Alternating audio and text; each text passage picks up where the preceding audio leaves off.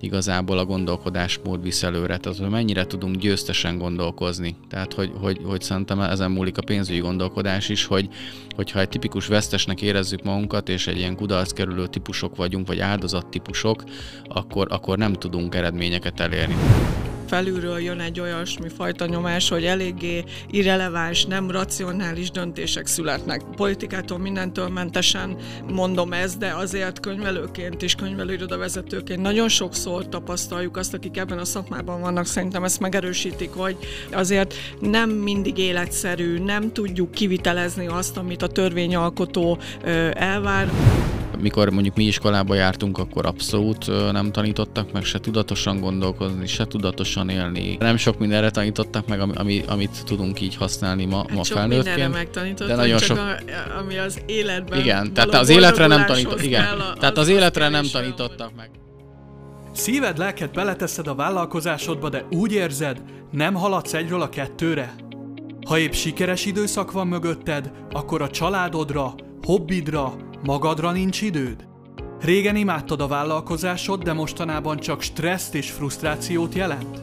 Akkor véletlenül se kapcsolj el, mert a ká en ká Tudatos Könyvelés üzleti podcastjében, a Mindsetupban épp arról lesz szó, hogyan teremts magadnak olyan vállalkozást és olyan életet, amiről mindig álmodtál. Egy podcast azon vállalkozóknak, akik belefáradtak a mindennapos mókuskerékbe és tűzoltásba. Akik nem mosott rongyként hazaesve képzelik el az estéiket, hanem tartalmas, minőségi időtöltéssel. És akiknek a család nem csak dísz, hanem az életük aktív, örömteli része. Egy podcast azon vállalkozóknak, akik nem túlélni, hanem megélni akarják az életük minden pillanatát. Üdvözöllek! Ez itt a Mindsetup, a ká en ká Tudatos Könyvelés Kft. Üzleti podcastje. Üdvözlöm a kedves hallgatókat! Ez, a, ez az adás azért is lesz különleges, mert egy még készülő projektet, hogyha spoilerezhetek egy kicsit, Balázs könyvének témáját is érinteni fogjuk. Egy kicsit, ő majd, ha szeretné, elmondja, hogy pontosan milyen könyv ez, miről szól. Hogyan érinti a mai témánkat, ami egyébként a pénzügyi gondolkodás és a pénzügyi gondolkodás Magyarországon. Erről fogunk most beszélni, körbejárjuk, hogy miért fontos egyáltalán pénzügyi gondolkodásról beszélni, és hogy milyen konkrét aspektusaiban van hatása az életünkre a helyes és a helytelen pénzügyi gondolkodásnak. Andi, Balázs, sziasztok! Szia, Szabi, sziasztok, kedves hallgatók! Sziasztok, kedves hallgatók, szia, Szabi! Köszöntöm én is a hallgatókat, és szerintem bele is ugranék a közepére. Miért fontos a pénzügyi gondolkodásról beszéljünk? Hát én úgy gondolom, hogy ö, itt nem csak a pénzügyi gondolkodás fontos, hanem úgy általában a gondolkodás minden szinten, ö, és ahogy szerintem a pénzhez állunk, úgy ahogy a pénzről gondolkozunk, általában az egész életünk olyan, ö, akár a cégünk is, a vállalkozásunk is, ö, mert szerintem a, én, én nagyon hiszek abba, és az utóbbi három-négy évben saját bőrömön tapasztalom, illetve az egész, amióta céget építjük is, hogy hogy iszonyatosan a gondolkodásomtól függ, hogy mit tudok elérni az életembe. Tehát, hogy sokkal jobban függ a gondolkozásomtól minden, egyáltalán, hogy pénzügyileg milyen célokat tudok elérni, a céget, céget hogy tudom építeni, minden a gondolkodásból indul, kevésbé attól indul, hogy mennyire értek a matekhoz, tehát, hogy mennyire tudok egyszerűen bátor lenni, mennyire tudok... belső kontrollos lenni, hogy nem a külső dolgoktól várom a csodát, nem azt várom, hogy az, az ölembe hújjon a siker, hanem teszek érte például, tehát hogy de a sportban is minden, mindenben igazából a gondolkodásmód visz előre, tehát hogy mennyire tudunk győztesen gondolkozni, tehát hogy, hogy, hogy szerintem ezen múlik a pénzügyi gondolkodás is, hogy hogyha egy tipikus vesztesnek érezzük magunkat, és egy ilyen kudarckerülő típusok vagyunk, vagy áldozattípusok, akkor, akkor nem tudunk eredményeket elérni. Tehát ez mint a fociba is, hogy nem lehet úgy kimenni a meccsre, hogy, hogy úgy is kikapunk, vagy nehogy kikapjunk, tehát hogy győzni akarunk. Tehát hogyha győzni akarunk, és kikapunk, benne van a pakliba, de hogyha eleve úgy megyek ki a pályára, hogy, hogy, hogy, hogy csak nehogy kikapjak, akkor ki fogok kapni. És ez a pénzben is így van. Tehát, hogyha ha én úgy gondolkozok a pénzről, hogy hú, hát nehogy, nehogy, nehogy problémáim legyenek a pénzből, vagy nehogy, nehogy valami nehogy ne tudjam kifizetni a számlát, vagy, vagy nehogy valami válság jöjjön, vagy, vagy hú, nehogy emelkedjen az infláció, vagy nehogy, nehogy, nehogy valami új olyan adótörvényt hozzanak, ami, ami, ami nekem megingáz lesz. Tehát, hogyha nagyon így gondolkozok, akkor nem tudok előre menni, nem, nem, egyszerűen nem, nem tudok győztesen gondolkozni, nem tudok megoldásfókuszú lenni, hanem mindig, mindig a problémákat próbálom elkerülni, és ezáltal nem tudok egyről a kettőre jutni.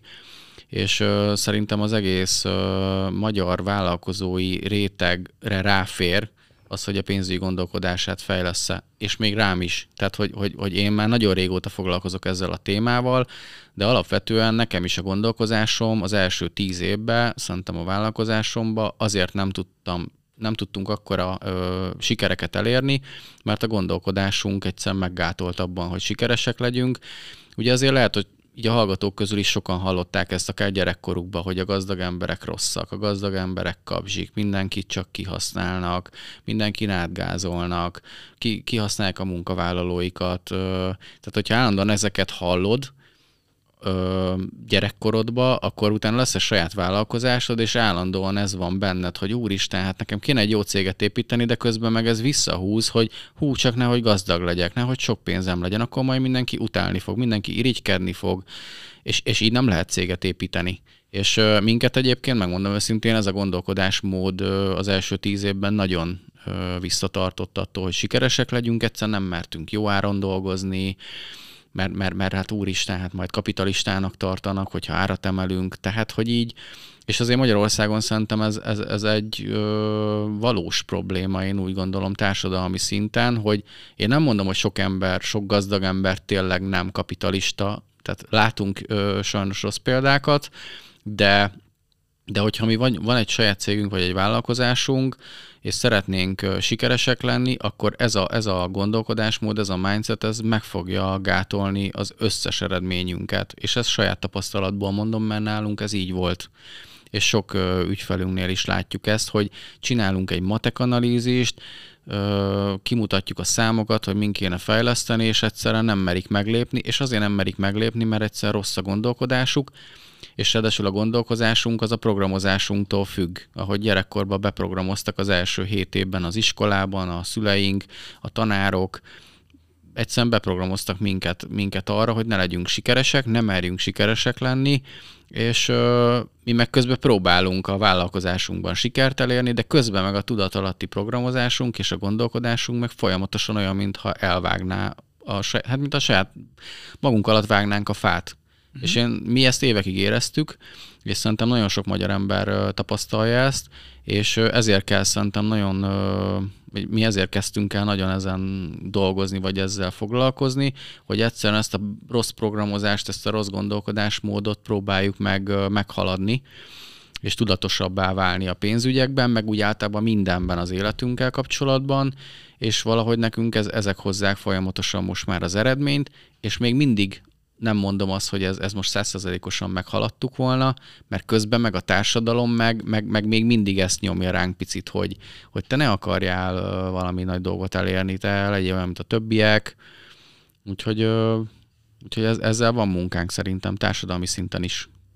Igen, hát abszolút, hát csak nézzük meg, hogy a suliba ki mit tapasztalt. Én mondjuk most már lassan ötven felé közeledve egyértelműen azt tapasztaltam, hogy be kellett állni a sorba. Tehát mondjuk én tessin nem annyira voltam ebbe így együttműködő, és akkor utána sajnos miattam egész órán futott az egész osztály. Tehát, hogy, hogy, hogy tehát nagyon erősen ledominálva, közvetítve volt az, hogy azt kell csinálni, amit elvárnak, azt kell csinálni, amit mondanak, ne legyél egyedi, ne, akár nálunk még abban az időben, hát itt a hetvenhatos korosztályról beszélve, például verselemzésnél azért kaptam egyest irodalomból, mert hogy az, nem a szöveggyűjtemény szerint elemeztem a verset, lehet, hogy mások is tapasztaltak ilyesmit, és, és ez, ez akarva akaratlanul azért mégis nyomot hagy a, az emberbe, és közben meg jön egy diszonancia, mert a vállalkozásomban ezt nem tudom megcsinálni. Tehát, hogy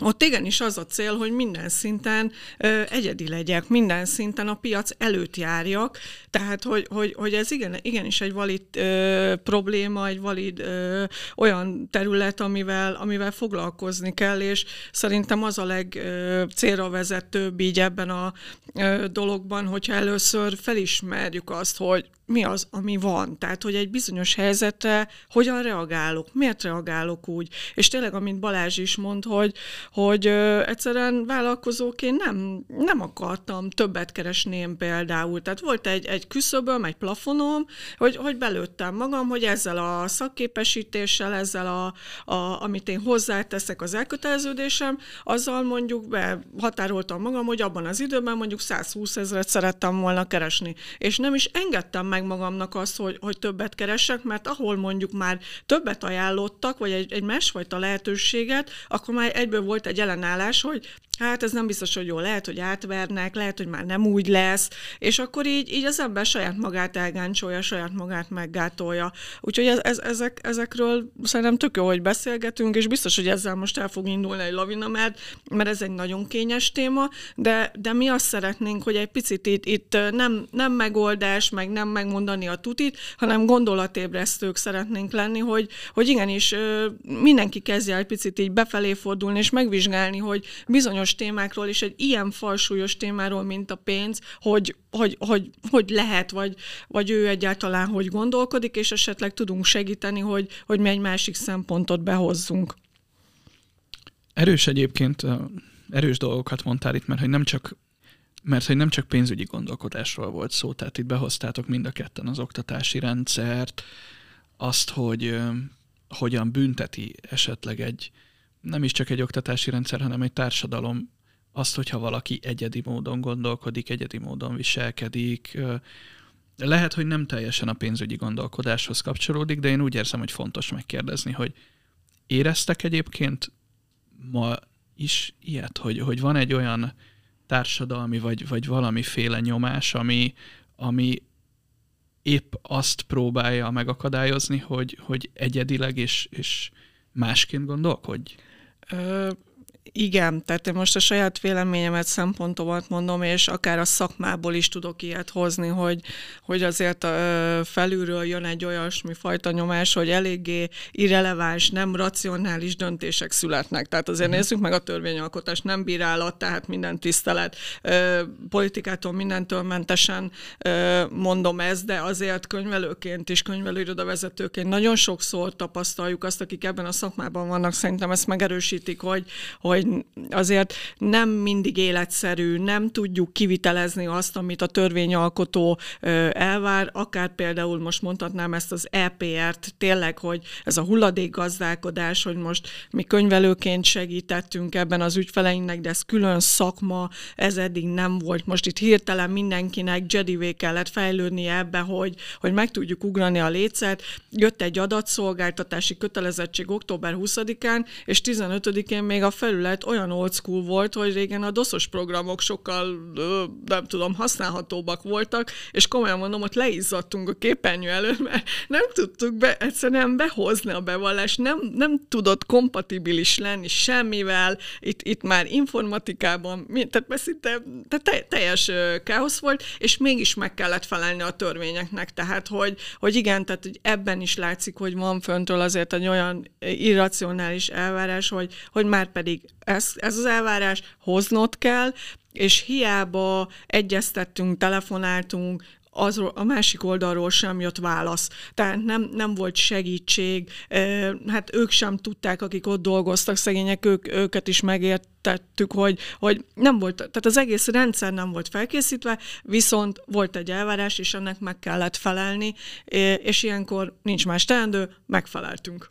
Hogyha visszakanyarodunk egy kicsit konkrétabban a, a pénzügyi szokásokra, a pénzügyi gondolkodásra, akkor mit gondoltok, hogy mi hozhatna változást? Mert most itt egy elég ö, sötét képet festettetek le, némi reményre van szükségünk. Van remény, ugye? Van, abszolút.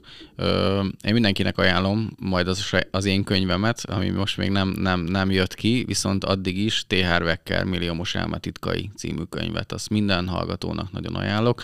Nekem, be, ne, megmondom őszintén, hogy ez volt az a könyv, amit én elolvastam, mondjuk ilyen öt évvel ezelőtt, és az volt az első olyan, hogy azt a mindenit. Tehát, hogy így kéne gondolkozni, pénzről, vállalkozásról, mindenről, és hogyha így tudnék gondolkozni, akkor, akkor minden sokkal jobb lenne. És az egész könyv igazából arról szól, hogy bemutatja a szegény elmélyű gondolkodást, meg a gazdag elmélyű gondolkodást. Itt most nem, a könyv az nem arról szól, hogy most vannak a gazdagok, meg a szegények, hanem hogy, hogy maga tehát az elme... Értékítélet. Nem értékítélet, hanem inkább az, hogy milyen az elméje egy szegény elmélyű embernek, meg egy gazdag elmélyűnek. És igazából röviden a lényeg az, hogy, hogy, hogy akinek sok pénze van, de nem tud bánni a pénzzel, az ugyanúgy szegény elmélyű. Aki viszont lehet, hogy egy picit szegényebb, de jól bánik a pénzzel, meg tudja fogni, meg tudja tartani, de azért tud élni is, élvezni is tudja az életet, az, az meg igazából gazdag elmélyű. Aki nem az, hogy csak a vágyainak él és a rövid távú örömöket hajszolja, azok, az, azok a gazdag elmélyűek. És ö, itt persze nyilván van egy tévhit, mert most, hogyha mi is megnézünk itt, lehet, hogy Magyarországon egy gazdag embert mondjuk a hallgatók is megnéznek, lehet, hogy gazdagnak tűnik, de egyébként meg egy csomó hitele van, lehet, hogy nincsenek megtakarításai, csak így máról holnapra él, lehet, hogy bejön a pénz és vesz egy új autót, utána vesz még egyet, de igazából semmi tudatosság nincs benne. És az a lényeg, hogy akkor tudunk szerintem kitörni ebből a, a szegény elmélyű gondolkodásból. T. Harv Eker nagyon jól leírja, hogyha négyféle gondolkodás mutat erre, hogyha egy picit szegény elmélyűként gondolkozunk, és ez mindannyiunkra szerintem valamennyire igaz itt Magyarországon. Az egyik az, hogy panaszkodás. Tehát azok az emberek, akik állandóan panaszkodnak, és állandóan ö, csak siránkoznak, azok igazából már erősítik magukba ezt a szegény elmélyűséget, teljesen mindegy, mennyi pénzük van. Akkor a másik a kritizálás, tehát hogy amikor kritizáljuk az embereket, tehát folyamatosan kritizáljuk a, az ország irányítóit. Tehát én nem mondom, hogy most el kell fogadni, meg örülni kell neki, hogy, hogy ki van hatalmon, teljesen mindegy, de, de hogy hányan ezzel foglalkozunk, hogy kritizáljuk a jelenleg kormányon lévő hatalmat, azzal te, neked a pénzügyi sikered, az nem fog erősödni, sőt, igazából olyan, mint a saját magad alatt vágnád a fát. Tehát itt mondjuk, hogyha jól értem, akkor arról van szó, hogy, hogy vállalkozóként ez teljesen, mert az, hogy választópolgárként mit csinálsz, az, az, az teljesen mindegy. De itt, itt, itt nem csak az ország irányítás, hanem bármi. Tehát, uh-huh. hogyha ha állandóan kritizálok valakit mindig, akár az adózást, akár a konkurenciát, akár panaszkodok, tehát ez, ez két nagyon erős olyan szokás, vagy olyan gondolkodási mód, amivel igazából olyan, mint hogyha a saját pénzügyi sikeredet vágnád el. A harmadik az az önigazolás. Tehát amikor, az, amikor ö, konkrétan nem csinálsz meg valamit, amit tudod, hogy meg kéne tenned, de mindig meg tudod magyarázni, hogy miért nem csinálod meg. Tehát mit tudom én, már én bármikor le tudok szokni a cigiről, de... Kezdem de, holnap. Igen, hol, holnap kezdem. Tehát, hogy már, már tízezerszer sikerült, mm. de mindig visszaszoktam. Tehát, hogy ez, ez a magyarázkodás, de hogy én igazából bármikor le tudnék szokni. Tehát, hogy ez a harmadik, a negyedik, az pedig az önostorozás. Tehát amikor ostorozzuk állandóan, tehát valami nem úgy sikerül, ahogy, ahogy szeretnénk, és, és elkezdjük magunkat bántani, elkezdjük magunkat ostorozni, és itt most visszakötök, amit Andi mondott, hogy, hogy ezek egy picit igen gyerekkorból jönnek, mert az iskolában, ha valamit nem jól csináltál, akkor leszittak, vagy, valami, vagy, vagy rossz jegyet kaptál, és, és ez így, vagy mit akár a szüleid, és ez, ezt így felnőtt korba is hozzuk, és ezáltal lehet, hogy éppen nem kritizálunk senkit, nem panaszkodunk, nem... Ö, önigazolunk. Nem ön, nem önig, vagy, de, de még önigazolunk. Tehát, hogy, hogy pont az a lényeg, hogy nem kritizálunk senkit, nem panaszkodunk, nem ostorozzuk, nem ostorozunk másokat, nem siránkozunk, de az önigazolás az még mindig ott van, és az még mindig visszatart attól, hogy, hogy pénzügyileg nem tudunk sikeresek lenni. És ezért úgy tudunk ezen túllendülni, hogyha ezeket magunkba megfigyeljük. Uh-huh. Tehát ahogy elkezdünk másokat kritizálni, egyszerűen erről le kell szokni. Tehát a gondolkodás az egy szokás. Tehát ha Ha tudatosítjuk azt magunkba, hogy másokat kritizálunk, vagy panaszkodunk, vagy önostorozzuk magunkat, vagy önigazolunk, és hogy ezek nem fognak előrevinni az életünkbe soha, attól még soha senkinek nem volt jó az élete, mert valakit elkezdett szidni. Hogyha ezt így tudatosít, juttatja magába az ember, akkor el tud kezdeni győztes típusú gondolkodásúbbá válni, vagy tudatosabbá, és már nem, nem fogja őt visszafogni ez, ez a dolog, és ö, nem olyan nehéz erről leszokni szerintem, viszont abból a szempontból meg kicsit nehéz is, mert, mert a társadalomban meg ezt tapasztaljuk. Uh-huh. Tehát nagyon sok az irigykedő ember, akik kritizálnak, akik panaszkodnak, nem tudok mit mondani, az ilyen emberekről le kell válni. Tehát, hogyha valakinek ilyen barátai vannak, akik állandóan csak panaszkodnak és kritizálnak mindenkit, és te nem szeretnél már ilyen lenni, te szeretnél eredményesebb és sikeresebb lenni, akkor ezeket a barátaidat le kell cserélned. Nem, ez, ez, ez szomorú, én is ezt csináltam. Nem, nem tudsz mit csinálni, mert vissza fognak fogni, és vissza fognak uh, szoktatni ehhez a gondolkozási sémához, amiről te pont le szeretnél szokni. Olyan alapon, mint hogy bárki megváltoztathatja a gondolkodását. Nem lehetséges, hogy ezeknek a barátoknak a gondolkodása is alakítható?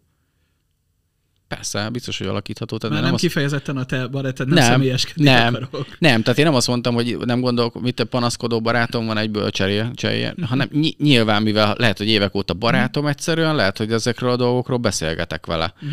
Például olvastatom vele is A milliomos elme titkait, elmondom neki, hogy figyelj, én elolvastam, nekem ez nagyon sokat segített ez a könyv, olvasd már, légy te is, és beszélgessünk már róla egy sör vagy egy pohár bor mellett, hogy, hogy, hogy ez nem visz előre ez a gondolkodás, és lehet, hogy igen, egymást fogjuk húzni. Uh-huh.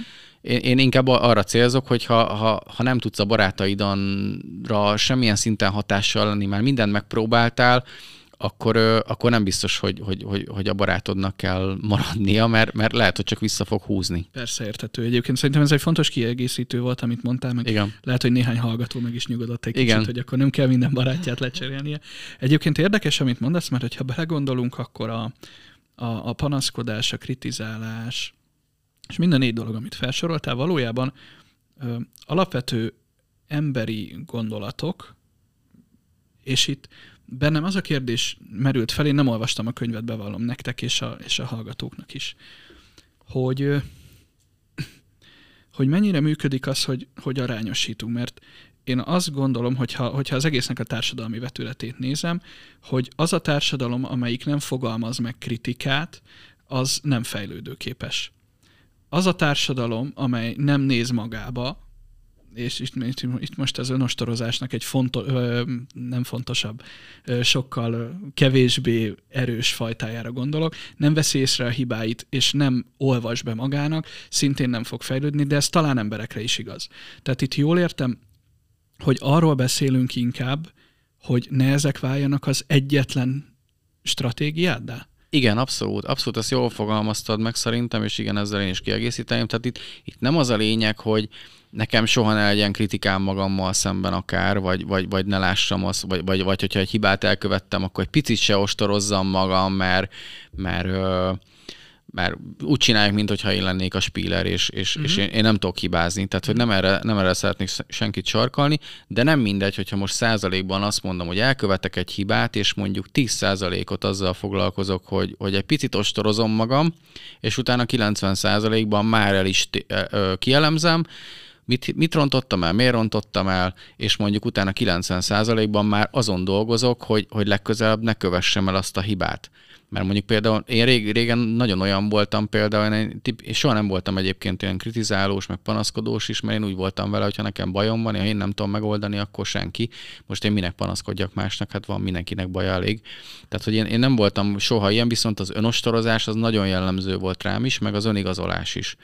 És uh, régebben, hogyha mondjuk nem mentem le heti ötször edzeni, mert én azt kitaláltam, hogy az a jó, ha én ötször lemegyek, csak négyszer mentem le, akkor olyan szinten tudtam magam ostorozni, hogy egyszerűen már minden bajom volt, már fejfájásig tudtam magam, saját magamat bántani, hogy, hogy, hogy nem igaz, hogy nem megyek le ötször edzeni.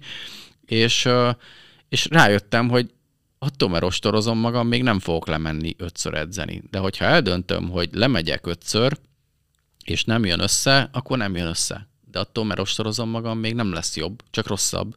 Mert még a saját energiámat még csökkentem is, meg még az önbizalmamat is. Tehát egyébként az önostorozás önbizalmas könyvek szempontjából is a egyik legnagyobb önbizalom romboló dolog. Mm. Igen, most itt ö, még egy picit én visszakanyarodnék így, így az előző baráti ö, dologhoz, hogy nekem az a, az a személyes tapasztalatom, hogy a leginkább ezt a dolgot ö, az nehezíti meg, hogy erről a témáról nem, nem hajlandóak beszélni, nem vagyunk hajlandóak beszélni. Tehát, hogy maga a pénz az egy tabu téma. Tehát mi párkapcsolati coachal is foglalkozunk, és, és kimutatható, meg le, utána lehet nézni, hogy a vállások nagyon nagy százalék az a pénz miatt történik, mert uh-huh. egyszerűen még a párok sem hajlandóak ezt ö, megbeszélni, és azért így akár az üzleti életben is eléggé nehéz ezek, ezekről a dolgokról, tehát hogy, hogy akár... Ö, a cégvezetőkkel is beszélgetjük, hogy, hogy most jó az, hogy ő elmondja, hogy mennyi bevételt tervez, mondjuk a munkatársai előtt, uh-huh. hogy mi az út iránya, akár a vezetői előtt, vagy a munkatársak előtt, mert, mert ott is bekapcsol valószínűleg egy irítség a másik oldalról, hogy jaj, most azért termeljek, vagy azért tegyem oda magam, hogy a főnöknek legyen egy Ferrarija, vagy, vagy vegyen egy házat, és, és ezeket, ezeket szerintem, tehát onnan indul az én véleményem szerint ez az egész, hogy hogy egyszerűen merünk ezekről beszélni, és, és igen, akár a munkatársak felé is közvetíteni, hogy nekünk mondjuk mi a bevételi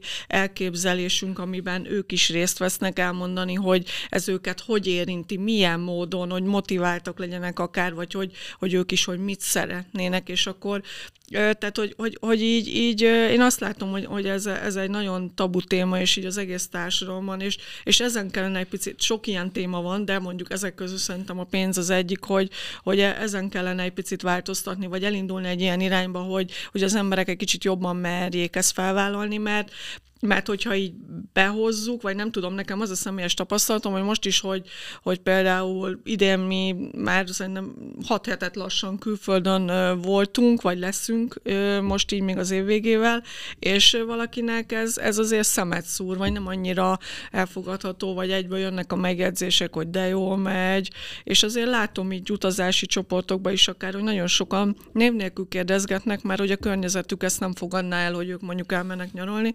Tehát Tehát, hogy itt azért így társadalmi szinten, uh, itt, itt, ahogy zenmesterünk szoktam mondani, hogy itt, itt van munka. Tehát, hogy ezt a részt azért szerintem érdemes lenne elkezdeni így felgöngyölíteni, tisztába tenni. Mindenki nézze meg a saját felelősségét, hogy mire, hogy reagál, akár kritizáláson, igazolás, panaszkodás, stb.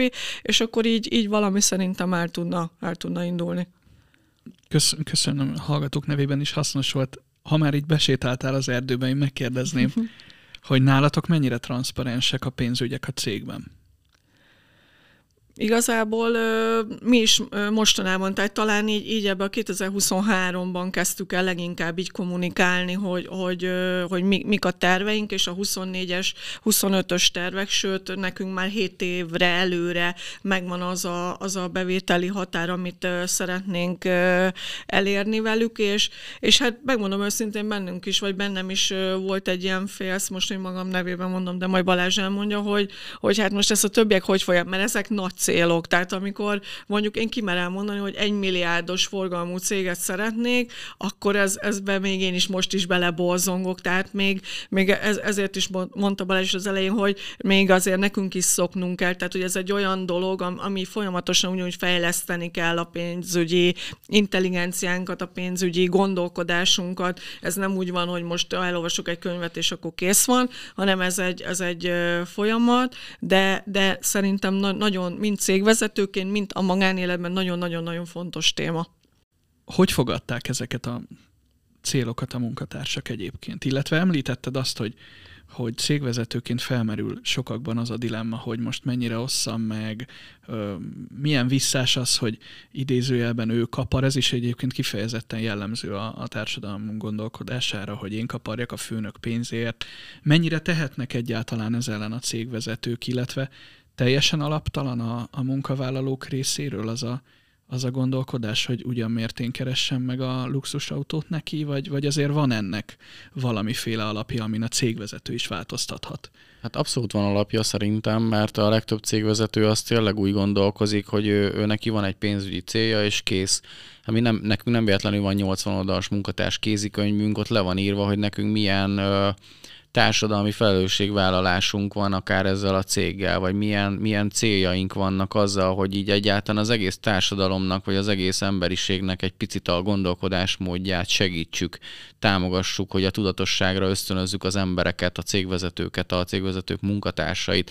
Tehát nekünk azért is vannak ekkora céljaink, mert mi szeretnénk nagyon jó munkahelyeket létrehozni, szeretnénk, mi, nekünk, mi nem vagyunk megijedve attól, hogy felelősek leszünk, lehet, hogy száz embernek a családi bevételért, a pénzügyeiért, mert nálunk dolgozhat egy olyan munkahelyen, ahol, ahol meg van becsülve, viszont hozzáteszem, hogy azért mi nem az a munkahely vagyunk, ahol, ahol beke, be, bejön a, a munkatárs, és, és csak a kávéját kutyógatja, megnézi a Facebookot, utaljuk a fizetését, és hazamegy. Tehát nálunk nagyon erős ö, kihívások vannak a cégnél, nagyon magas az elvárás, viszont attól függetlenül messze ö, támogatóbb és őszintébb a hangulat szerintem nálunk a cégnél, mint a legtöbb cégnél.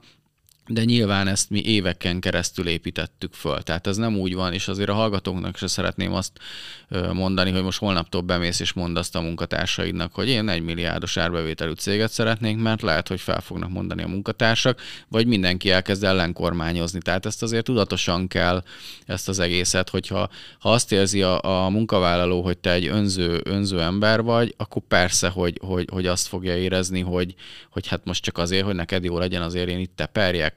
Tehát, hogy, hogy nyilván, ha kommunikálsz erről a munkatársaid felé, akkor mindig muszáj elmondanod, hogy ez nekik miért lesz jó. Egyáltalán, ha neked van egy víziód ezzel a pénzzel akár, ami, ami rajtad is túlmutat. Tehát, hogy neked nem csak az a célod, hogy azért legyen nagy, nagy céget, hogy, hogy, hogy meg tud venni a legújabb mercit.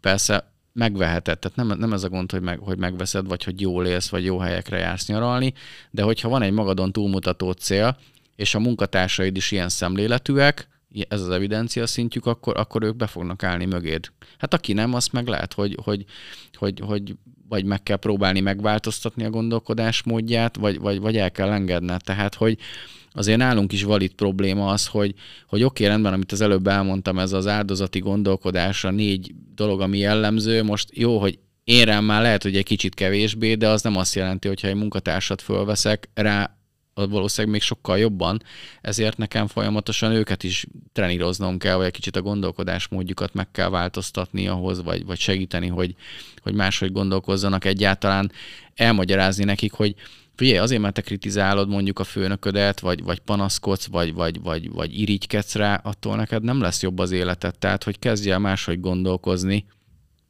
Mert, mert hogyha te tényleg sikeres szeretnél lenni, akár ennél a cégnél, uh-huh.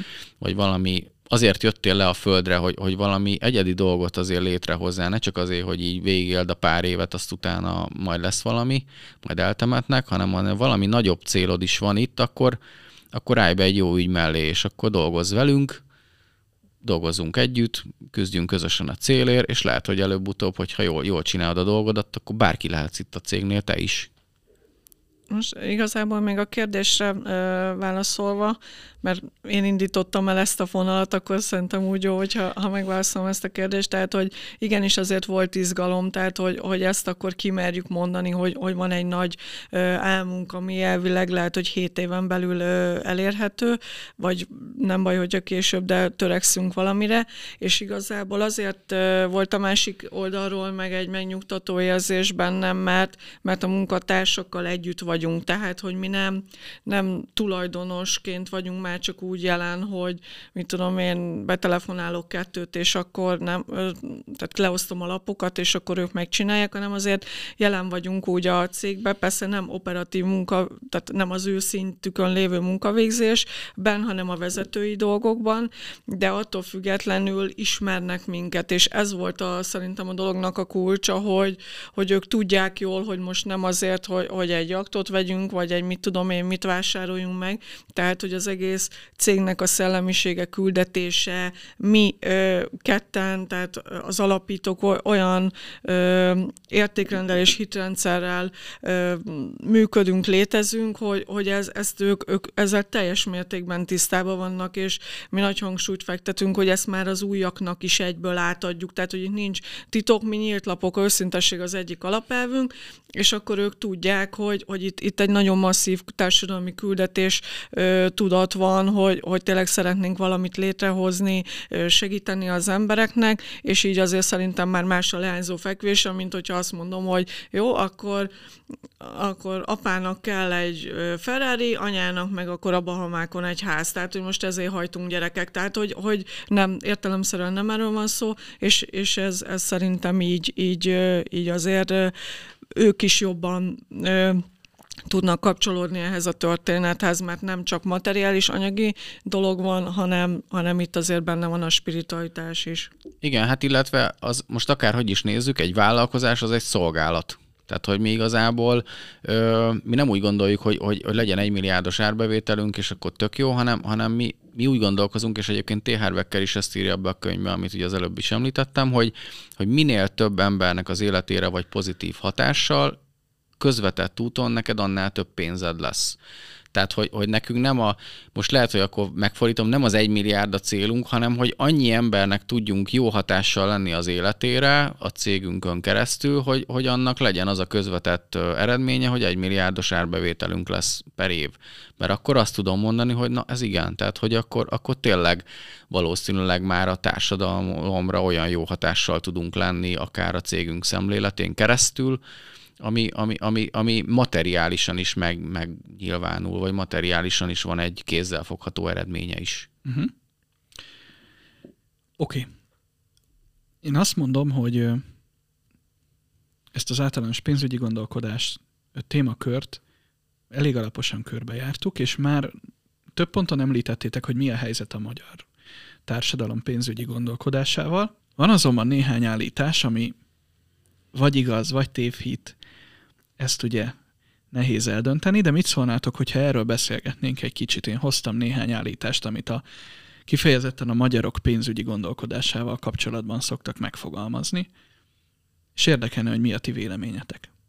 Az első, és szerintem egyébként ez nem is feltétlenül negatív, sőt, a megtakarítási hajlandóság. Azt mondják a magyarokról, hogy jellemzően hajlamosak akár több megtakarítást is fizetni és, és, és fenntartani, és erősen a pénzügyi biztonságra törekszenek.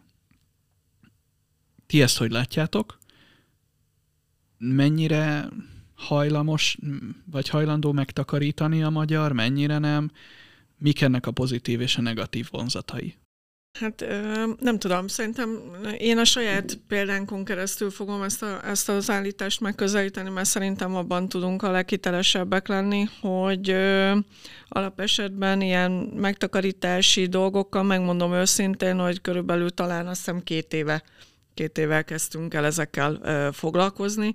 Előtte nem voltunk olyan pozícióban, olyan helyzetben, gondolati szinten, hogy hogy ennek relevanciája legyen. Uh-huh. És tényleg itt, itt elkezdtük magunkat így azért képezni egy picit ebben a témában, és ezáltal én, én nagyon egyet tudok. El, először elutasítottam, de, de abszolút meghozta az eredményét, hogy teljesen mindegy, hogy az ember mennyit keres, abból egy minimális összeget, x százalékot, nem tudom kinek a mennyi belefér, célszerű félretenni, ha egy forintot, tíz forintot, ezer forintot, mert, mert az, az elkezd szépen gyarapodni, a pénz is egy energia, én ebben nagyon hiszek, és, és hogyha jól bánunk a pénzzel, akkor ott pozitív energia fog termelődni, és, és nekünk, nekünk ez, ez vált be valójában, és ez mind a magánéletünkben és mind a cégben is. Ezt kezdtük el ezt a, ezt a megoldást alkalmazni. Igen, így alapvetően most igen, most én, én sem tudok erről mit mondani, hogy most a magyar emberek mennyire takarékoskodók, meg mennyire, ö, mennyire nem. Viszont az tény, hogy, hogy a, amit én is talán így látok, hogy, hogy igen, tehát hogy mi azért egy biztonságosabb játékosak vagyunk, játékosok vagyunk. Én viszont most már az utóbbi, nagyon elég régóta van saját vállalkozásunk, én azt tapasztalom, hogy, hogy egyik út sem jó. Tehát se nem az nem jó, aki nagyon ilyen sporolós és nagyon megtakarítós, se az nem jó, aki meg ez a költekezős, és csak így ész nélkül költekezik, és azt se tudja, mennyi pénze van, majd mindig elkölti, aztán majd jön új. Tehát, hogy, hogy szerintem egyszerre a kettő fontos lenne, hogy, hogy mert el, nagyon el tud vinni az egyik oldalra a dolog, hogyha elkezdek nagyon spórolni, vagy megtakarítani, akkor egy idő után már azt veszem észre, hogy már akár mit veszek magamnak, már, már egyből lelkiismeret fúdalásom van, hogy ahelyett, hogy félretettem volna, most elmentem egy picit szórakozni, vagy, vagy bulizni, vagy vettem magamnak egy új ruhát. És ezért mondjuk té. Harv Eker is azt javasolja, hogy nagyon fontos, hogy a jövedelmünket akár magánszemélyként is, de cégként is ö, százalékokba határozzuk meg, hogy mi, mire hány százalékot teszünk félre. Mi nálunk ez nagyon jól bevált most már, hogy például a magánszemélyes jövedelmünk huszonöt százalékát mi félretesszük minden hónapba, ö, és, és a nyolcvanöt százalékkal gazdálkodunk, vagy a hetvenöt százalékkal gazdálkodunk, abból is húsz százalékot nyaralásra a számlára teszünk el. Uh-huh. Tehát, hogy igazából konkrétan ötven-ötven, ötvenöt százalékát a jövedelmünknek költjük nagyjából el, uh-huh. és igazából negyvenöt százalékot nem.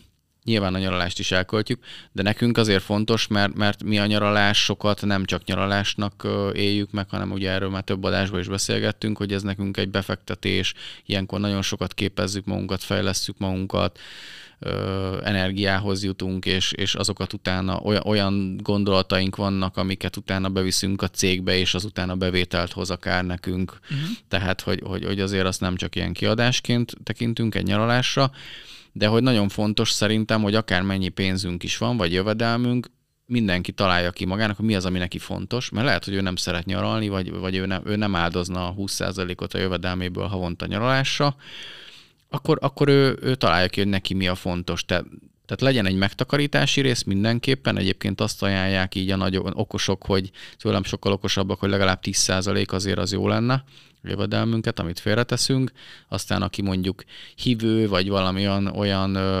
alapítványt szeretne támogatni, akkor az mondjuk tíz százalékot esetleg támogathat. Igen, adományoz. Adományozhat, ö, tehát hogy erre is, erre is azért vannak így ö, javaslatok.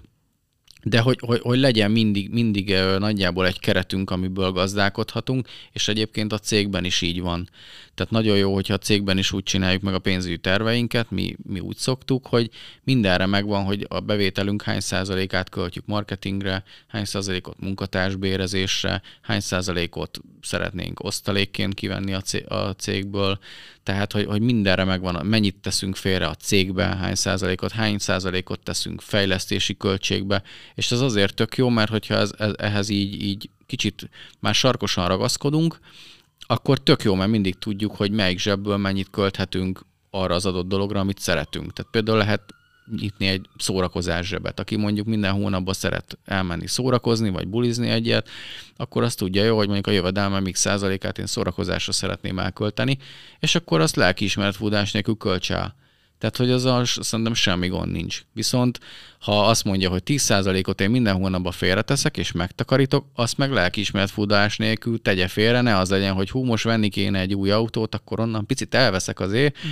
Tehát, hogy, hogy, hogy, hogy az akkor legyen az, akkor, akkor az, ahhoz ne nyúljunk. Tehát, hogy, tehát nekünk nagyon jó bevált az utóbbi években ez a zsebes módszer, úgymond a cégben is, és magánszemélyként is. Tehát, hogy ezt mindenkinek javaslom, mert azt mondják a, az okosok, hogy amennyi pénzed van, annyit költesz.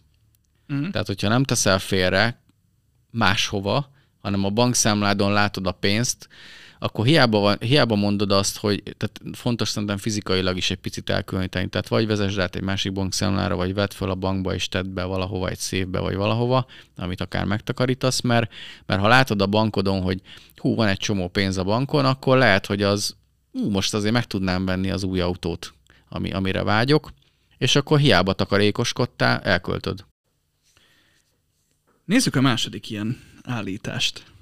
Azt mondják, hogy a magyarokra jellemző a kockázatkerülés. Általában inkább óvatosak és biztonsági játékosok, ahogy az imént mondtad. Így látjátok? Én abszolút. Én abszolút így látom, és régen mi is ilyenek voltunk, és még mi is dolgozunk ezen. Tehát szerintem a biztonság nálunk azért így magyar emberekre általában egy picit erősebben erősebben jellemző, mint az, hogy mondjuk kockázatot vállalnánk, viszont hogyha valakinek saját vállalkozása vagy saját cége van, akkor most már azt mondom, hogy ne vállalkozzon, hogyha nem, nem szeret kockázatot vállalni, mert szerintem kockázat nélkül nem lehet jó céget építeni, meg jó vállalkozást vezetni, mert ö, időnként néha muszáj. Tehát ugye a pénzügyi tervezésről is beszéltünk az előző adásban, de alapvetően, hogyha néha nem csinálunk akár olyan döntéseket is, ami, aminek lehet, hogy semmi racionális alapja úgy tűnik nincsen, de egy picit úgy bevállalunk olyan, olyan kicsit kockázatosabb dolgokat is, szerintem az, az, az azért elengedhetetlen ahhoz, hogy valaki egy jó vállalkozó legyen, mert szép lassan fejlődgetve is lehet fejlődni, de, de, de igazán nagy dolgokat úgy nem lehet elérni szerintem, ha nem vállalunk kockázatot. És igen, és szerintem a magyar emberekre ez egy picit ilyen, ilyen túlóvatoskodók vagyunk szerintem, tehát hogy ilyen, kicsit ilyen kudarckerülők, és ez a sportban is azért megnyilvánul, hogy, hogy, hogy ez a nem, nem, merünk, nem merünk győzni, vagy nem, nem, nem merünk ö, igazán jók lenni, hanem, hanem úgy, úgy visszafolytjuk magunkat, és egy picit így, így ö, a biztonságra megyünk. És itt megint a pénzügyi gondolkodásban is én szerintem azt a gondolkodást jó elsajátítani, hogy egyszerre legyünk biztonsági játékosok, de közben mellette meg legyen egy szabadság érzetünk is, mert szerintem azért mindenki azt szeretné, hogy, hogyha pénzügyileg egy picit szabadabbnak érezné magát, vagy úgy függetlenebbnek, de közben mégis lenne egy biztonság érzete is. Hogyha már a szabadságról van szó, akkor én be is dobnám a következő állítást.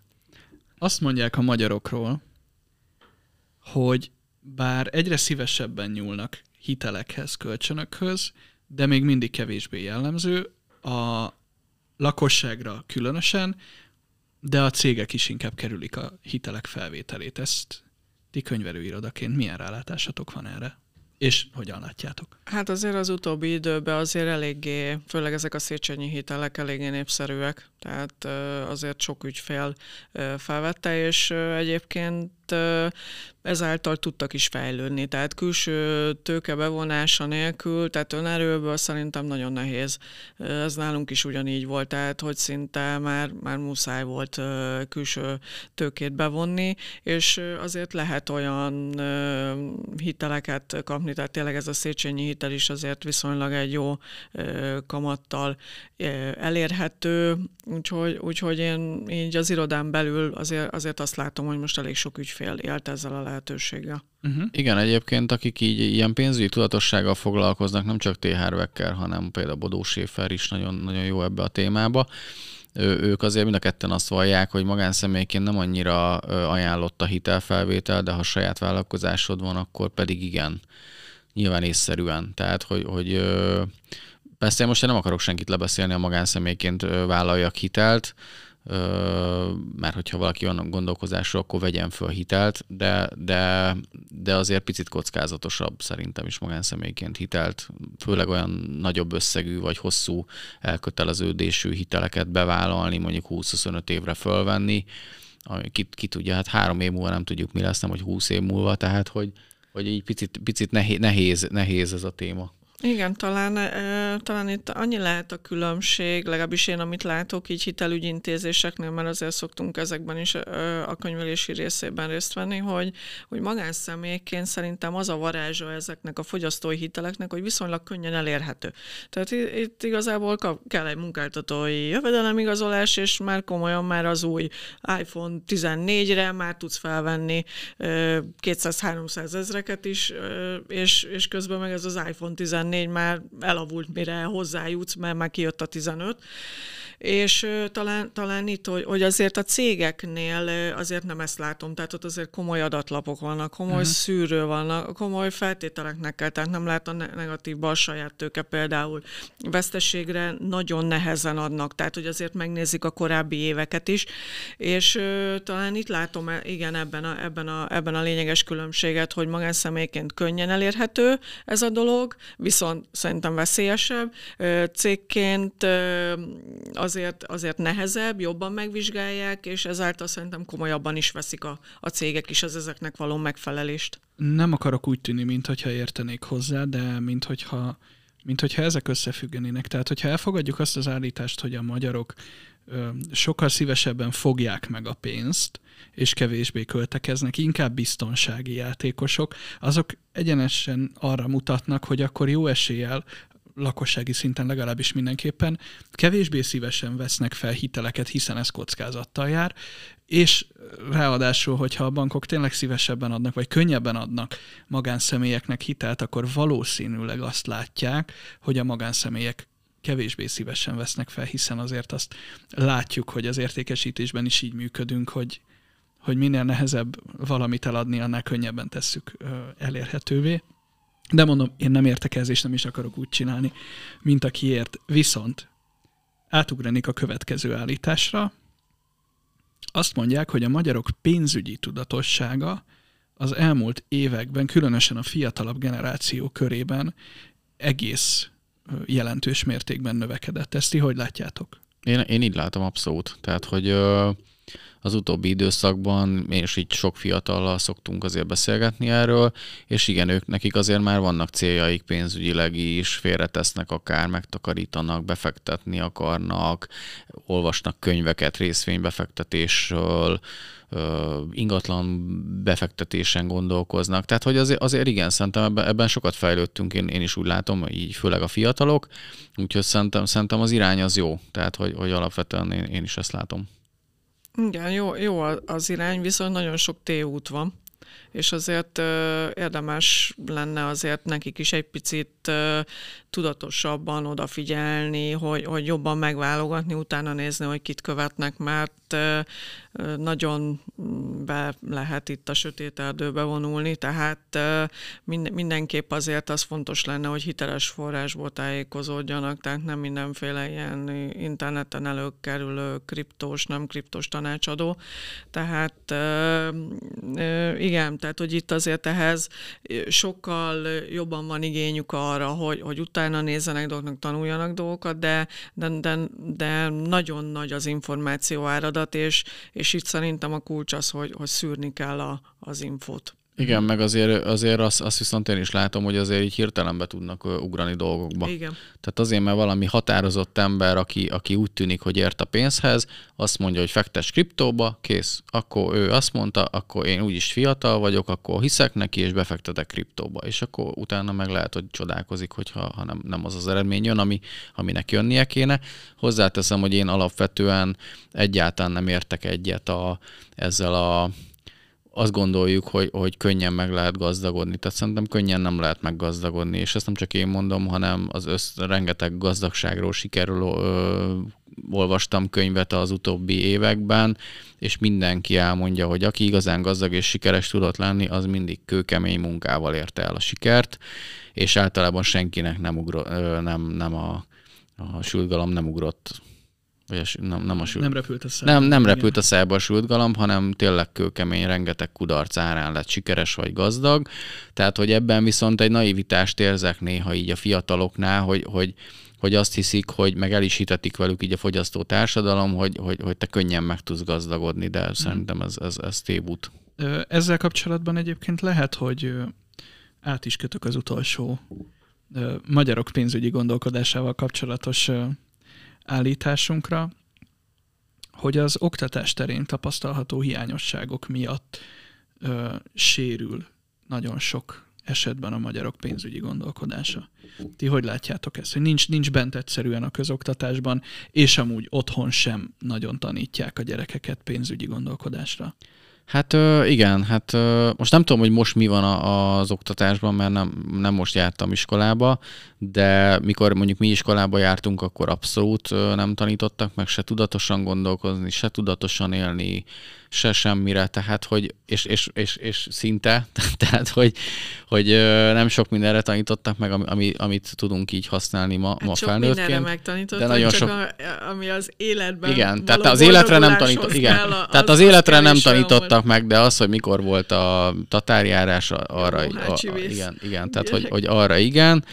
Ö, lehet, hogy ebben van fejlődés most az iskolákban, erre nincs akkora rálátásunk, viszont társadalmi szinten és világszinten is én ezt tapasztalom, hogy szerintem az emberiség legnagyobb ellensége jelenleg a butítás. Tehát, hogy egyértelműen én azt látom, hogy egyre inkább butulnak le az emberek, nem mindenki, tisztelet a kivételnek, tényleg van, aki egyre okosabb, egyre bölcsebb, vagyunk azért ezzel, akik így szeretünk tanulni, fejlődni, és, és, és szembe megyünk egy picit az árral, de valahogy a világnak az a, az a, az a célja, és ez nem csak Magyarországra igaz, én azt látom, hogy, hogy az embereket így próbálják sötétíteni, hogy ne gondolkozz, majd a gép gondolkozik helyetted, te már ne csinálj semmit, neked már nem, nem kell az utcára se kimenned, csak nyomkodd a gépet, a számítógéped, tehát hogy így, így próbálnak leszoktatni így a, a a tudatosságról, a gondolkodásról, majd mi megmondjuk te, hogy gondolkozz.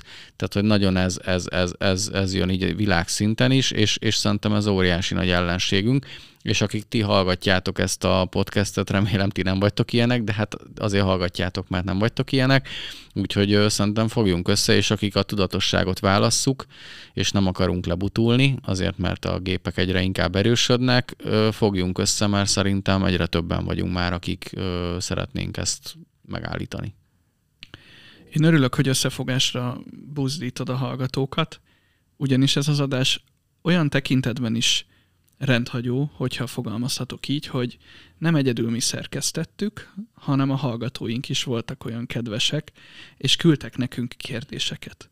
Úgyhogy mit szóltok ahhoz, hogyha a korábban elhangzottakhoz nincs egyéb hozzáfűzni valótok, akkor én most behoznék néhány kérdést, és megnézzük, hogy, hogy tudunk-e, tudunk-e valami okosat, hasznosat Jó, mondani szuper. ezekre a szuper. kérdésekre. Okay.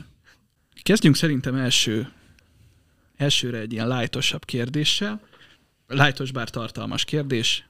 Azt kérdezi az egyik kedves hallgatónk, hogy hogyan tudom fejleszteni az általános pénzügyi intelligenciámat. Hát most erre megint azt tudom mondani, amire volt szó az adásban szerintem, hogy olvas könyveket. Uh-huh. Szerintem olyan könyveket, ahol, ahol máshogy gondolkoznak, az, az író máshogy gondolkozik, mint, mint amit mondjuk tapasztalunk.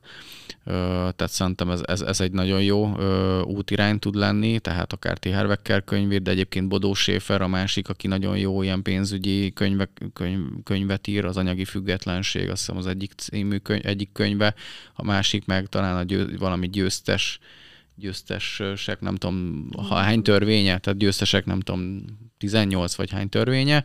Ott is egyébként a győztes típusú gondolkodásról ír. Egyébként ez nem egy pénzügyi könyv, de szerintem az alapja mindenképp ez, hogy, hogy egyáltalán a mindset meglegyen. Tehát, hogy, tehát, hogy én, én, én nem azt látom a, a legjobb megoldásnak, hogy mi most a pénzügyi intelligenciánkat úgy fejlesszük, hogy elkezdünk mindenféle pénzügyi dolgokkal foglalkozni, hanem először egy picit a mindseten kell változtatni a, a gondolkodási sémán, ami, ami, ami úgy, úgy, úgy a pénzhez való viszonyunkat változtatja meg, mm. Ö, és szerintem ez az első lépés, és nagyon jó, hogyha Andi, Andi az adás közben említette ezt a párkapcsolati dolgot, hogy igen, hogy, hogy azt mondják így párkapcsolati kócsok is, hogy a legtöbb válás is, vagy a konfliktus a pénz miatt van, de ott is nem a pénz miatt, hanem a pénzügyi gondolkodás miatt. Mert az egyik lehet, hogy ilyen túlköltekező típus, a másik egy kicsit spórolósabb típus, tehát hogy, hogy nagyon fontos, hogy, hogy ha pénzügyi intelligenciába fejlődni szeretnénk, akkor, akkor ö, olvassunk közösen akár a párunkkal, vagy férjünkkel, feleségünkkel ilyen könyveket, és beszéljük át, és, és nem feltétlenül rossz az a másik gondolkodása, de hogy közös nevezőre kell jutnunk, ezért is mondtam ezeket a zsebeket. Uh-huh. Valaki költekezőbb típus, akkor neki is lehessen lehetősége, de a sporolós típus is, tehát hogy legyen megtakarítás is, és akkor ha van mind a kettő, akkor mind a kettő elégedett lesz. Tehát, hogy nem az van, hogy vagy-vagyban kell gondolkozni, hanem, hanem legyen mind a kettőnek jó. Ezzel lehet, hogy válaszoltál is egy következő kérdésre, amit fel akartam tenni. Az egyik kedves hallgatónk azt kérdezte, hogy hogyan kell a páromat meggyőzni a takarékosság fontosságáról. Szerintem, amit itt most elmondtál, az egy, az egy fontos aspektusa ennek, igen, hogy nem feltétlenül meggyőzni kell a takarékosság fontosságáról, hanem egy középutat kell, igen, találni. Igen. Van esetleg más, amit ehhez a kérdéshez hozzá tudtok fűzni? Hát alapvetően... Igen, ezt, ezt tudom ö, továbbra is mondani, hogy, tehát, hogy, hogy nem, nem az a baj, hogyha valaki ilyen éjjamának típus picit, hanem, hanem, hanem az, hogy, hogy, ö, hogy azért ne az legyen, hogy ész nélkül minden pénzt elköltünk, hanem, hanem, hanem legyen egy olyan fix tíz százalékunk a jövedelmünkből, vagy lehet, hogy először kezdjünk öt százalékkal, amit félreteszünk. És egyébként saját bőrömön tapasztaltam mi, amikor ezt pár éve elkezdtük, először nekem is ö, nehéz volt ez, hogy tegyünk félre. Tehát, hogy picit olyan érzésem volt, mint hogy ha, ha, ha, ha most úgy nem, nem költhetjük el azt a pénzt, amit megkerestük, megkerestünk, és utána azzal tudtam magam meggyőzni, hogy sőt, ezt, egy, ezt is egy könyvbe olvastam, hogy valójában, amit te félreteszel magadnak, az a te pénzed. Uh-huh. Mert amit elköltesz, azt elköltöd. Tehát, hogy az, az, az kiadtad a, az kiadtad végül is, az nem a tied. Lehet, hogy amit vettél belőle, az a tied, de valójában a pénz az nem a tied. Uh-huh. Tehát az a tied, amit félreteszel, és nem költesz el.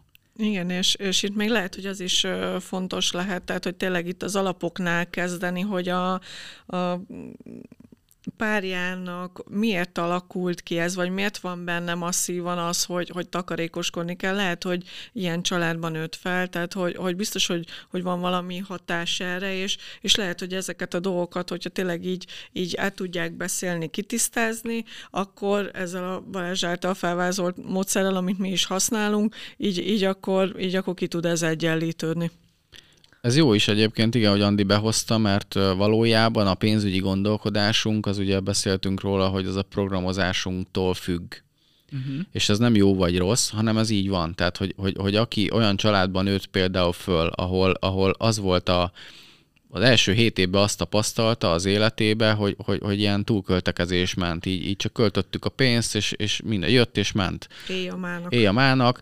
Az, az, az egyértelmű, hogy felnőtt korában ezt a mintát ö, próbálja még mindig. Ö, még ha ki is akarja ezt magából egy picit írtani, mm. vagy, vagy ezzel nem ért egyet, akkor is valahogy öntudatlanul is ilyen. És ez, ez nem olyan könnyű azért átprogramozni. Tehát, hogy jó, ez de lehet változtatni. Lehet ezen, változtatni. Tehát... Be, kell beszélgetni erről, konfliktus nélkül. Tehát, hogy, hogy, hogy mindannyian más családból jöttünk egy párkapcsolatba, mindenkinek más volt a mintája, lehet, hogy valaki olyan családból jött, ahol inkább spórolósok voltak, valahol az éjjamának típusok voltak, és ez nem jó vagy rossz, hanem, hanem, hanem itt, itt közös nevezőre kell jutni. Igen, viszont változtatni csak úgy tud, hogyha tudatosítja. Igen. Tehát, hogyha felismerjük ezeket a dolgokat, akkor, akkor csak azon tudunk változtatni, ami, ami előttünk van, amit látunk. Tehát ami a mélyben van, és, és nem, tehát a tudat alattiba lévő dolgokon nem fogunk tudni változtatni. Tehát, hogy ezért is lenne jó, hogy, hogy felismerni az, az, a, az a kiinduló pont, hogy, hogy akkor ezt miért miért csinálom, vagy, vagy uh-huh. kitől hozom ezt. Mert például nekem az a ö, mintám leginkább, hogy, hogy apukám, ő a pénz forrása, ő teremti, meg ő hozza, és azért ez a kapcsolatunkban is így volt, viszont ebben a cégben én is benne vagyok, tehát én is ugyanúgy hozom a, hozom a pénzt, és akkor ezt, ezt így, így, így azért közelíteni kellett, ezt fel kellett ismerni, és akkor így, így, így ezen így tudtam így idővel változtatni. Szuper jó ezeket hallani. Ö, hozom a következő kérdést, ez egy picit ö, hosszabb, és valamelyest érintettük már ezt is az adásban. Fiatalok mire figyeljenek oda, milyen elvek, szabályok mentén foglalkozzanak a pénzügyekkel, azon túl, hogy nem herdálják el a megkeresett pénzt, vezetve van a költés és a bevétel. Ezen felül mit tudtok ajánlani kifejezetten fiataloknak, mire figyeljenek oda? Hát jó, hát a fiatalokban még alapból benne van, még inkább szerintem általában ez a éjjamának, tehát hogy ők azért még fiatalok, tehát hogy tehát én, én tovább nekik is azt tudom javasolni, hogy kezdjenek el már fiatalon félretenni. Tehát, hogy én egyébként, megmondom őszintén, ha újra csinálnám, én ezt bántam meg a legjobban, hogy mondjuk nem az volt, hogy már tizennyolc éves koromtól a jövedelmünk tíz százalékát félretettük volna, mert egyébként, ha a jövedelmünk tíz százalékát félretettük volna, azt egyébként nem éreztük volna meg. Uh-huh.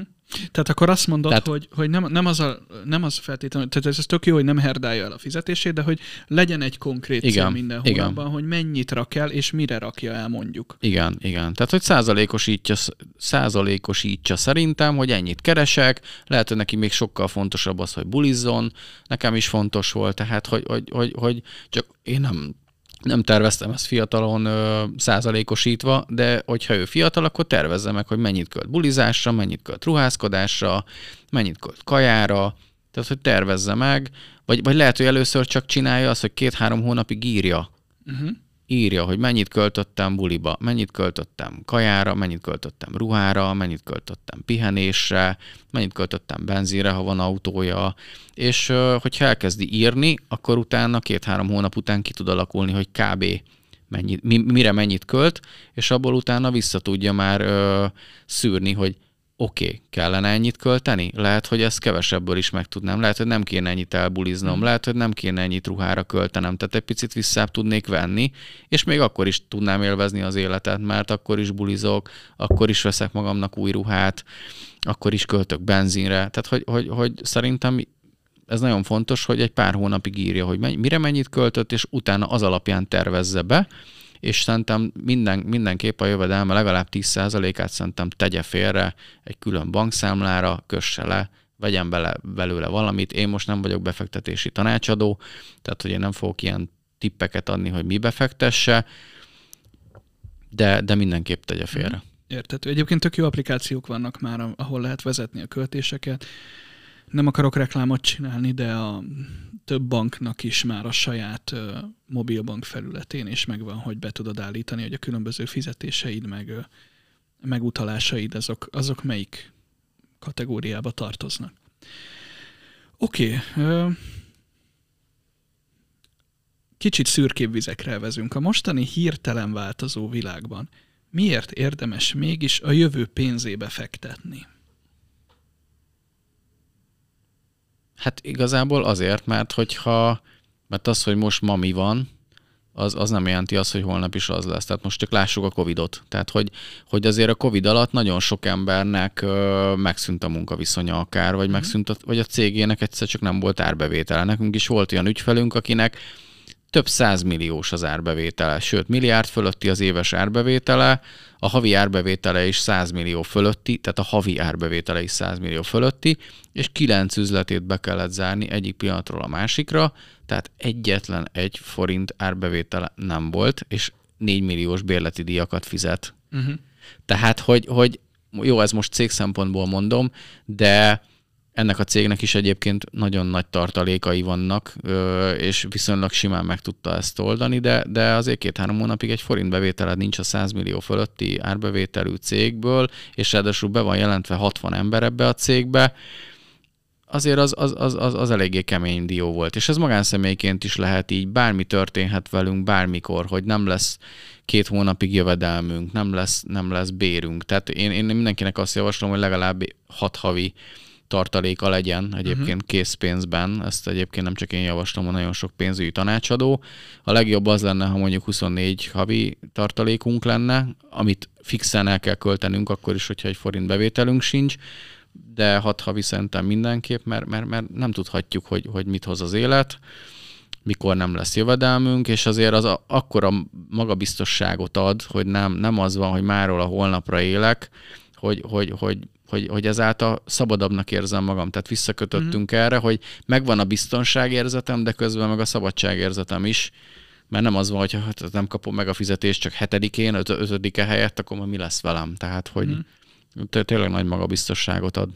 Igen, és, és itt most picit a hallgató kérdésére is ö, visszatérve, tehát hogy azért van egy, tehát hogy miért kell így a jövőre így gondolni, gondolkodni, mert hát azért, mert ez élünk, tehát hogy az embernek nincs jövőképe, nem, nem érzi azt, hogy, hogy fejlődhet, és nincs reménye abba, hogy, hogy azért jó irányba tudnak menni a dolgok, akkor, akkor mi értelme van, hogy itt vagyunk, tehát hogy, hogy egy picit most nem bántásból, de a kérdést se értem, mert, mert, mert, mert kell, hogy legyen reményünk, tehát hogy, hogy, hogy igen, hinni kell abba, hogy, hogy magunk, tehát mindig belőlünk indul a változás, ne külső dolgok várjuk, hogy, hogy megváltozik itt minden.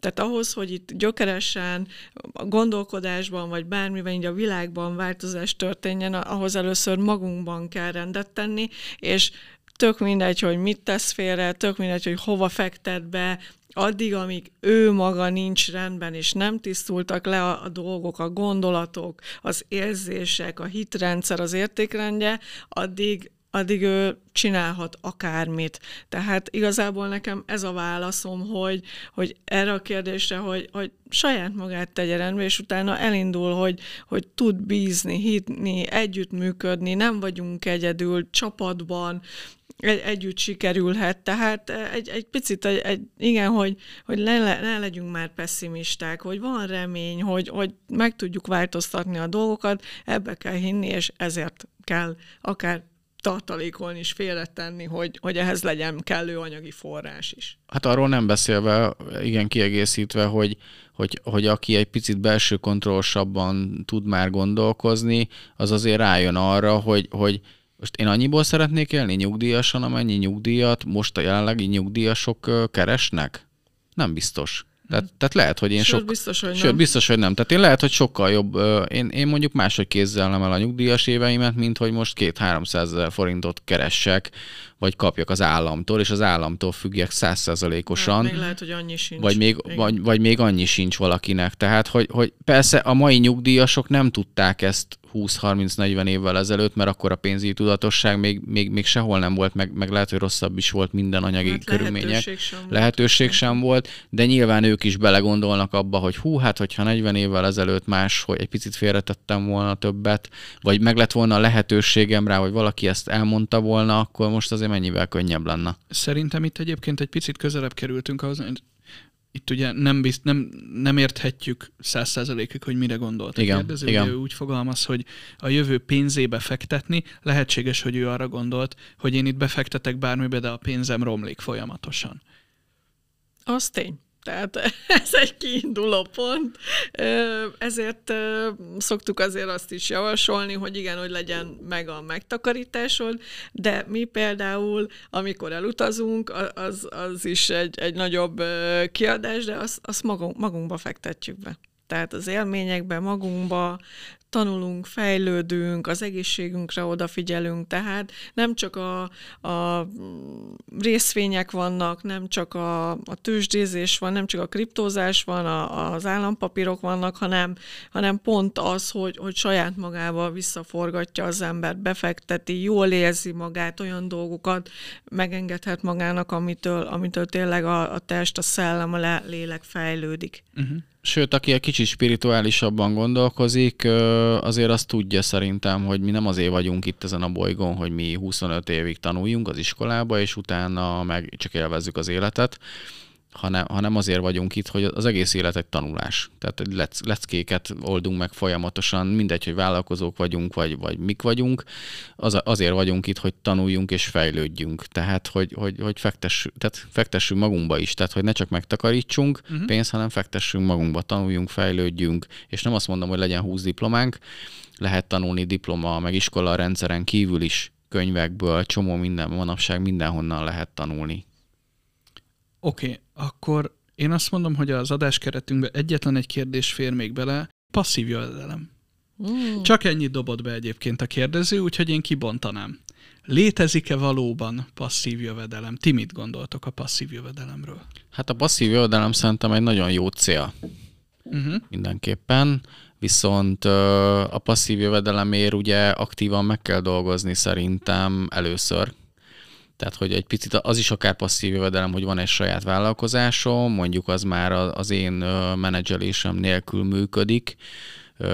Mi még nem értük el ezt a szintet, nyilván célunk, de alapvetően azért az, hogy most én csak tulajdonos legyek a saját vállalkozásomba, és lesz egy saját cégvezető, az, az persze az már passzív jövedelem, de attól függetlenül egy jó tulajdonos is, vagy egy jó részvényes is azért, azért a pénzügyi adatokat akkor is elemzi, hogy, hogy jól jönnek-e a számok, mert lehet, hogy a cégvezetője nem hozza azokat a számokat, lehet, hogy le kell cserélni. Tehát száz százalékosan passzív jövedelemben én, én nem hiszek, vagy ha van egy saját ingatlanom, amit kiadok bérbe, akkor az is persze passzív jövedelem, de elromlik, beázik, itt tudom én, le, le, nem tudom, ki kell cserélni a kályhát, akkor, akkor, akkor az, az, azt valahogy meg kell oldanom.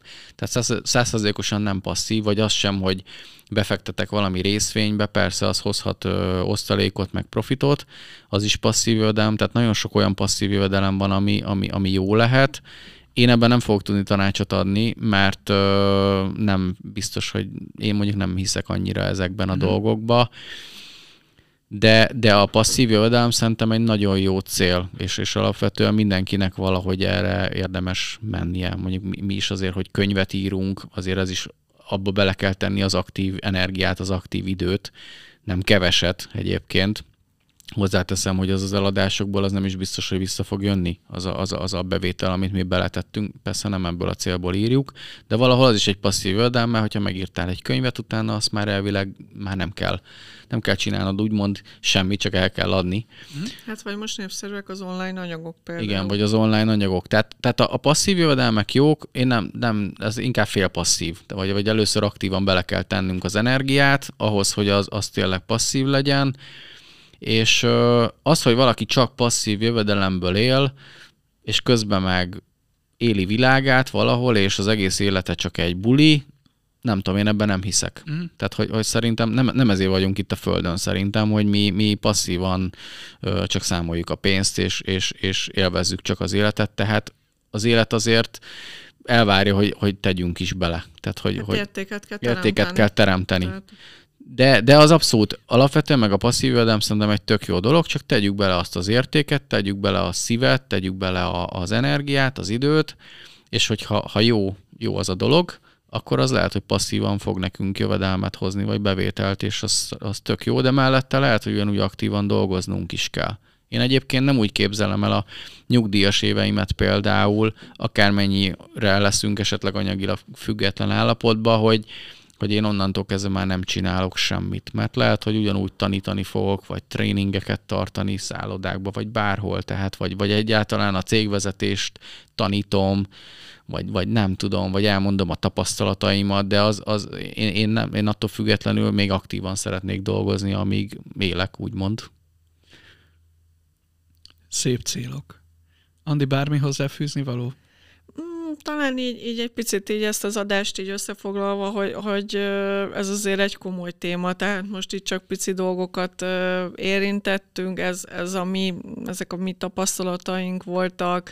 Én nagyon bízom abban, hogy sikerült egy kicsit így gondolatébresztőket, egy kis ilyen kis morzsákat adni a hallgatóknak, és nagyon szeretném hinni azt, hogy, hogy a fiatalok által azért elindul egy változás, mi egyébként a cégünkbe is. Nagyon szeretjük a fiatalokat, nagyon, nagyon szívesen dolgozunk velük, és ők az új generáció, úgyhogy rajtuk nagyon sok minden múlik, úgyhogy nagyon körültekintően járjanak el. Én ehhez kívánok nekik erőt, egészséget és sok sikert mindehez. Szuper, köszönöm a remek zárszót is. Én azt gondolom, hogy ilyen adást már, mint amiben ennyire aktívan bevonjuk a hallgatókat, fogunk még a jövőben csinálni. Remélem, hogy a hallgatók is úgy élvezték, mint mi itt a stúdióban. Igen, mi nagyon. Mi nagyon, igen, köszönjük szépen. Meg a kérdéseket is. Igen, szuper kérdések, szuper kérdések voltak. voltak. Köszönjük szépen a kérdéseket is, azt is, hogy hallgattok minket. Reméljük, hogy ez a szokásatok még hosszan kitart majd. A következő adásban találkozunk. Sziasztok! Sziasztok!